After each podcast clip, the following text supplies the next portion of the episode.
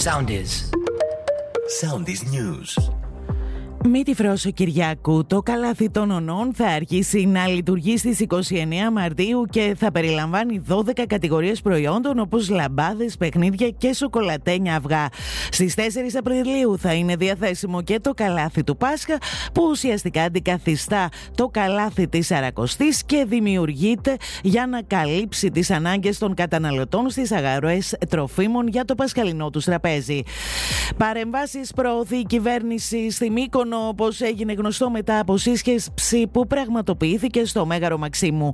Δεν νοείται να υπάρχει ένα νησί στο οποίο κάποιοι θεωρούν ότι είναι υπεράνω του νόμου. Αυτή η κατάσταση αντιμετωπίζεται με αποφασιστικότητα, τόνισε ο Πρωθυπουργός. Ανοιχτό το ενδεχόμενο να μην υπάρξει επιδότηση στα τιμολόγια ηλεκτρικού ρεύματος τον Απρίλιο, άφησε ο Υπουργός Ενέργειας Κώστας Κρέκας. Μια νέα υπόθεση ασέλγεια σε βάρος ανηλίκων έρχεται στο φως μετά τη σύλληψη 44χρονου προπονητή Τάεκ Βοντό, ο οποίος κατηγορείται ότι προέβαινε σε γενετήσιες πράξεις σε βάρος ανήλικων αθλητριών εκμεταλλευόμενος την ιδιότητα και τη θέση του σε σχολή πολεμικών τεχνών στην Ηλιούπολη. Ακολουθήστε μας στο Soundees, στο Spotify, στο Apple Podcasts και στο Google Podcasts.